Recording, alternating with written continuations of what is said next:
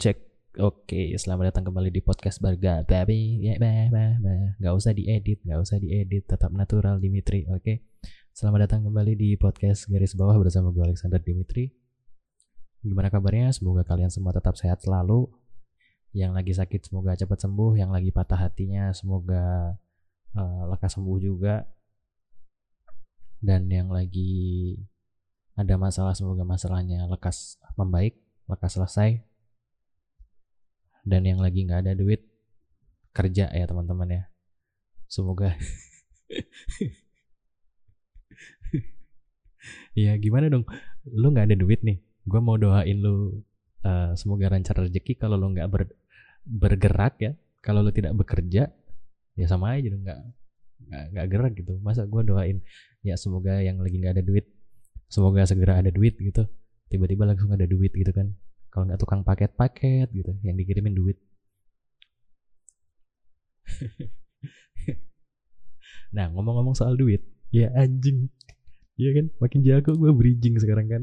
Awas lo hati-hati lo anda-anda yang bekerja sebagai host sebagai sebagai host-host gitu ya hati-hati. Karena saya udah mulai jago bridging ya. Hati-hati. Aduh kesenggol apa tuh jadi ngomong-ngomong soal duit, belakangan ini tuh ada yang gue pelajari dari dari duit uh, dan hubungannya ke diri gue sendiri gitu. Dan mungkin akan relate ke uh, ke lo lo juga gitu. Karena emang ini menurut gue ini perkara yang kelihatannya jadi pergumulan bagi banyak orang-orang seusia gue, seusia usia 23 gitu. Quarter life lah quarter life ya seakan-akan live-nya bakal sampai 100 gitu. ya tapi ya orang ngasih definisi quarter life crisis ya udah kita ikutin aja gitu. Um, jadi masalahnya adalah gue ada beberapa hal yang gue sadari tentang duit. Pertama, yaitu gue awalnya adalah orang yang money oriented banget. Orang yang tipikal kalau nggak jadi duit gue nggak mau kerjain. Uh, beda halnya sama tugas kuliah ya pasti kalau tugas-tugas kuliah dikerjain juga gitu.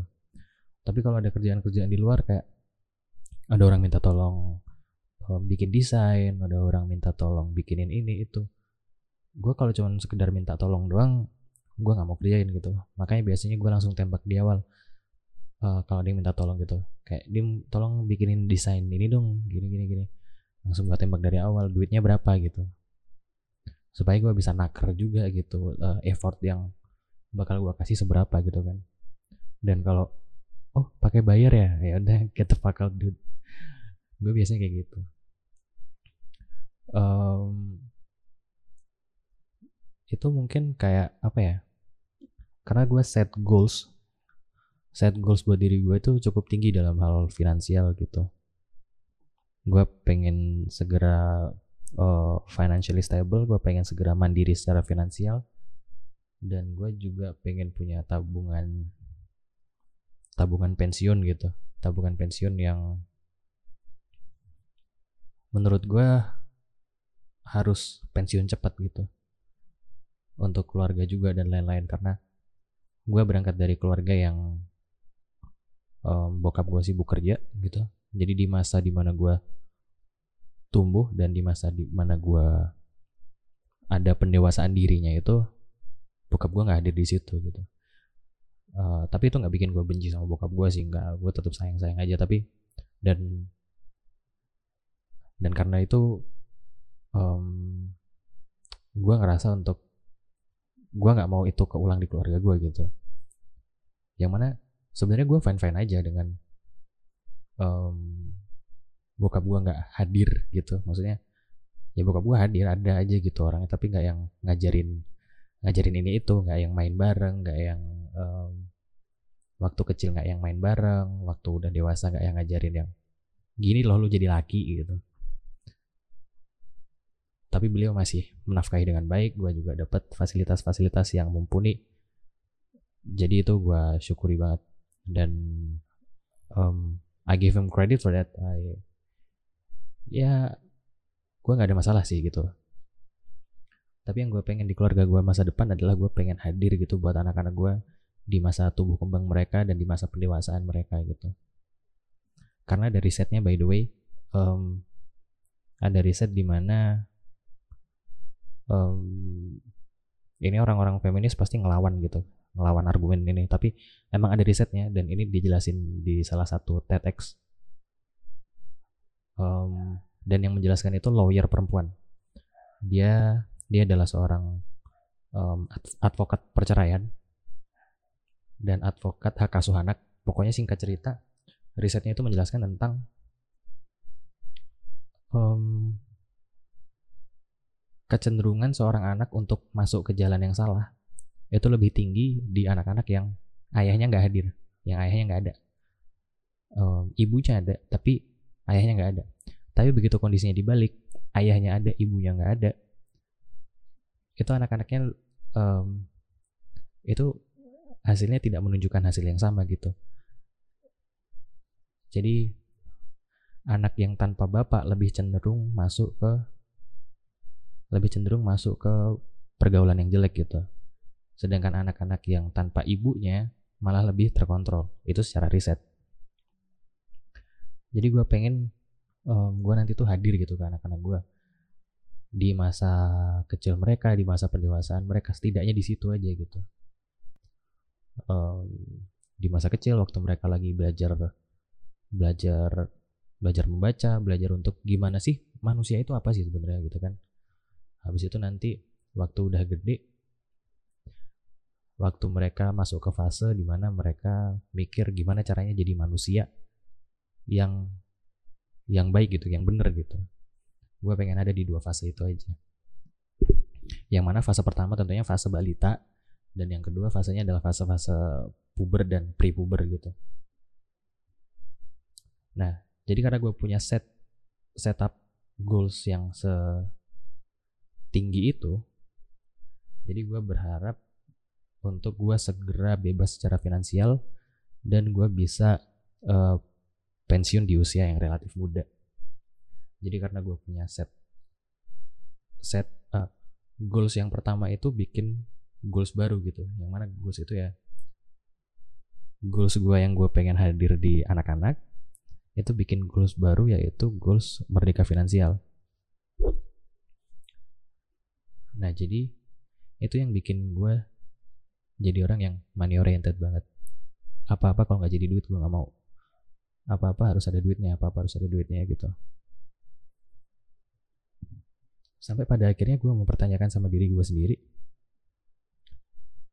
Sebenarnya kenapa sih eh, orang-orang cari duit sampai segitunya, sampai ada yang korupsi, sampai ada yang um, makan hak orang lain sampai ada yang apa namanya nyenggol bisnis orang lain demi demi uang gitu.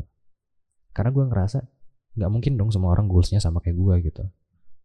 Kalau gue kan ada alasan ada alasan yang alasan gue gue alasan gue gue ngerti gitu.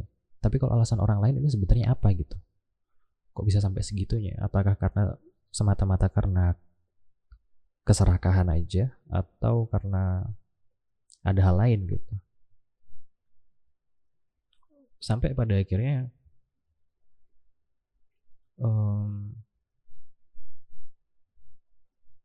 gue tuh mencoba sesuatu yang mana gue gue gue yang biasanya hemat gue yang biasanya um, apa-apa gue tekan pengeluaran. Terus tiba-tiba gue nyoba untuk boros aja gitu selama seminggu. Uh, tujuannya adalah untuk mencari jawaban tentang duit duit ini duit ini apa sih gitu. Uh, apakah gue bakal menyesal atau tidak hidup boros selama satu minggu? Apakah apakah selama gue hidup boros satu minggu itu gue menikmati?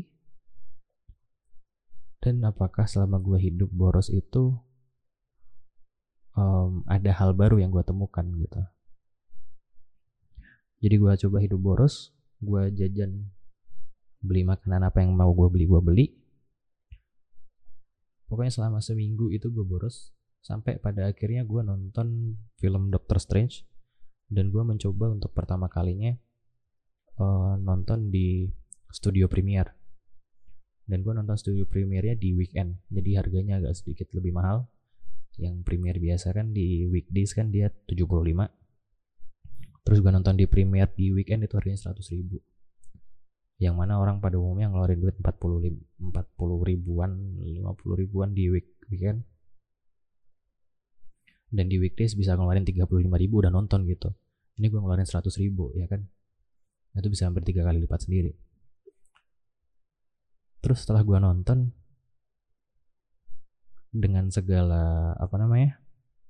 Dengan segala fasilitas ini dikasih sama Premier.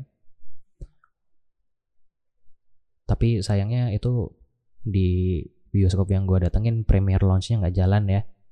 Jadi itu banyak pengunjung-pengunjung reguler yang datang duduk di prim, di premier launch. Jadi kami yang bayar mahal malah berdiri ngemper kayak gembel ya. Mereka yang bayar 45 ribu mereka yang bayar tiket reguler malah dapat duduk enak-enak ya. Mengepet next time tahu diri anjing. Enggak tapi itu bikin gue kecewa banget sih karena gue udah bayar tiket 100 ribu ini tiket paling mahal yang bisa dibeli loh. Kenapa gue masih ngemper juga gitu kan. Dan lihat orang-orang yang ternyata nggak beli tiket premier duduk di tempat semara duduk di tempat di mana seharusnya gue duduk. Itu gue kesel banget. Nah jadi uh, setelah gue nonton itu menikmati segala uh, fasilitas yang dikasih di premier terus gue nggak sengaja uh, terbesit di pikiran gue eh ternyata jauh lebih nyaman ya gitu.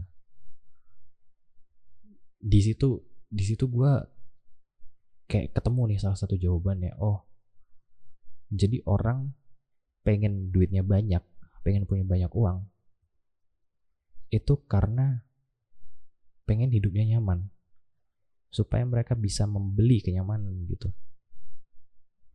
Karena kan ibaratnya kan gue beli tiket premier ini kan sama dengan kayak gue mau beli kenyamanan gitu. Oh oke. Okay. ternyata orang pengen punya banyak duit salah satunya karena mereka pengen hidupnya nyaman. Habis itu gue juga um, jawaban lain gue temukan ketika malah gue nonton gue nonton sesuatu gitu gue nggak tahu apa habis itu dia nunjukin alat yang di video yang gue tonton itu ada ditunjukin sebuah alat alat apa gitu pokoknya alat yang membantu banget. Habis itu hostnya bilang convenience is expensive. Gue langsung yang wow iya juga. Kemudahan itu mahal ya. Kemudahan itu mahal kita beli motor kenapa motor mahal harganya karena motor memudahkan kita. Habis itu kenapa alat alat asah pisau yang modern itu lebih mahal daripada batu asah biasa? Karena alat asah pisau modern itu mempermudah kita untuk mengasah pisau. Karena di batu asah itu kan kita kalau ngasah pisau itu harus angle-nya, sudutnya harus sesuai. Habis itu harus diasah berulang-ulang kali gitu. Dimaju mundurin maju mundurin gitu. Kan nanti dibalik lagi gitu. Sedangkan alat pisah asah pisau modern kan dia udah cuman tinggal kita selipin aja pisaunya di situ tarik berapa kali dua tiga kali pisaunya udah tajam lagi gitu. Itu tuh mempermudah jauh mempermudah. Akhirnya gue menemukan menemukan dua jawaban itu sih. Kenapa orang sampai rela melakukan tindak kriminal kenapa orang sampai rela jadi penjahat demi uang. Karena mereka pengen berusaha supaya gimana ceritanya hidup mereka mudah dan nyaman.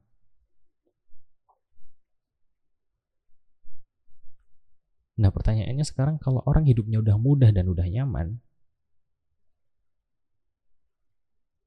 kenapa masih ada orang-orang yang ngejar duit gitu? Orang-orang yang hidupnya udah nyaman, udah mudah, tapi masih ngejar duit itu kenapa gitu?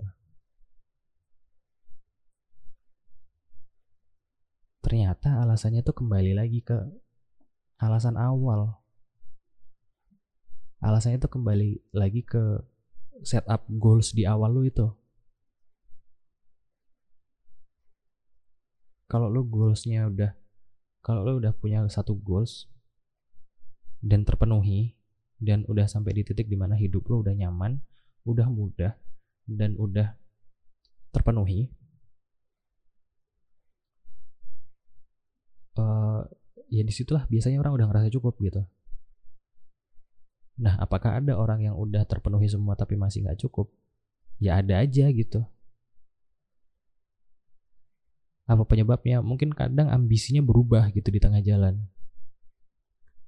Ambisi yang tadinya mau cukup sekarang tiba-tiba berubah jadi pengen lebih gitu. Nah di situlah grit muncul. Jadi uh, yang jadi pertanyaan pertanyaan gue itu kembali terjawab lagi. Apakah benar benar semata-mata cuman karena keserakahan? Ternyata ternyata enggak juga Ada orang yang korupsi karena memang dia serakah. Ada orang yang korupsi karena dia punya punya standar yang belum terpenuhi, punya tujuan yang belum terpenuhi, dan dia dapat kesempatannya untuk korupsi. Nah di situ itu ada bedanya gitu. Ada orang yang hidupnya udah mapan, udah enak banget, dia masih korupsi, itu karena serakah. Tapi orang-orang yang masih quote on quote membangun, masih merintis tapi dapat kesempatan untuk korupsi mereka korupsi itu disebabkan sama uh, goals yang mereka setup di awal. Gue sih nemu jawaban kayak gitu ya. Dan sampai sampai akhirnya gue mikir gitu. Gue mau sampai gue mau sampai mana gitu soal perkara uang dan uh, on quote rezeki ini. Gue mau ngejar duit itu sampai mana? Gue udah harus tentuin batasnya sebelum gue um, apa ya gue ada di titik di mana gue kegoda sedikit langsung goyang dan ngelakuin hal-hal yang nggak baik demi uang gitu.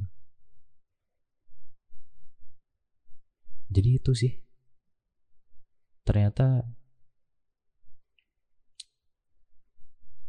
ternyata uang memang nggak bisa membeli kebahagiaan ya tapi uang bisa membeli kemudahan uang bisa membeli kenyamanan dan antara kemudahan dan kenyamanan itu kalau digabung bahagia nggak sih?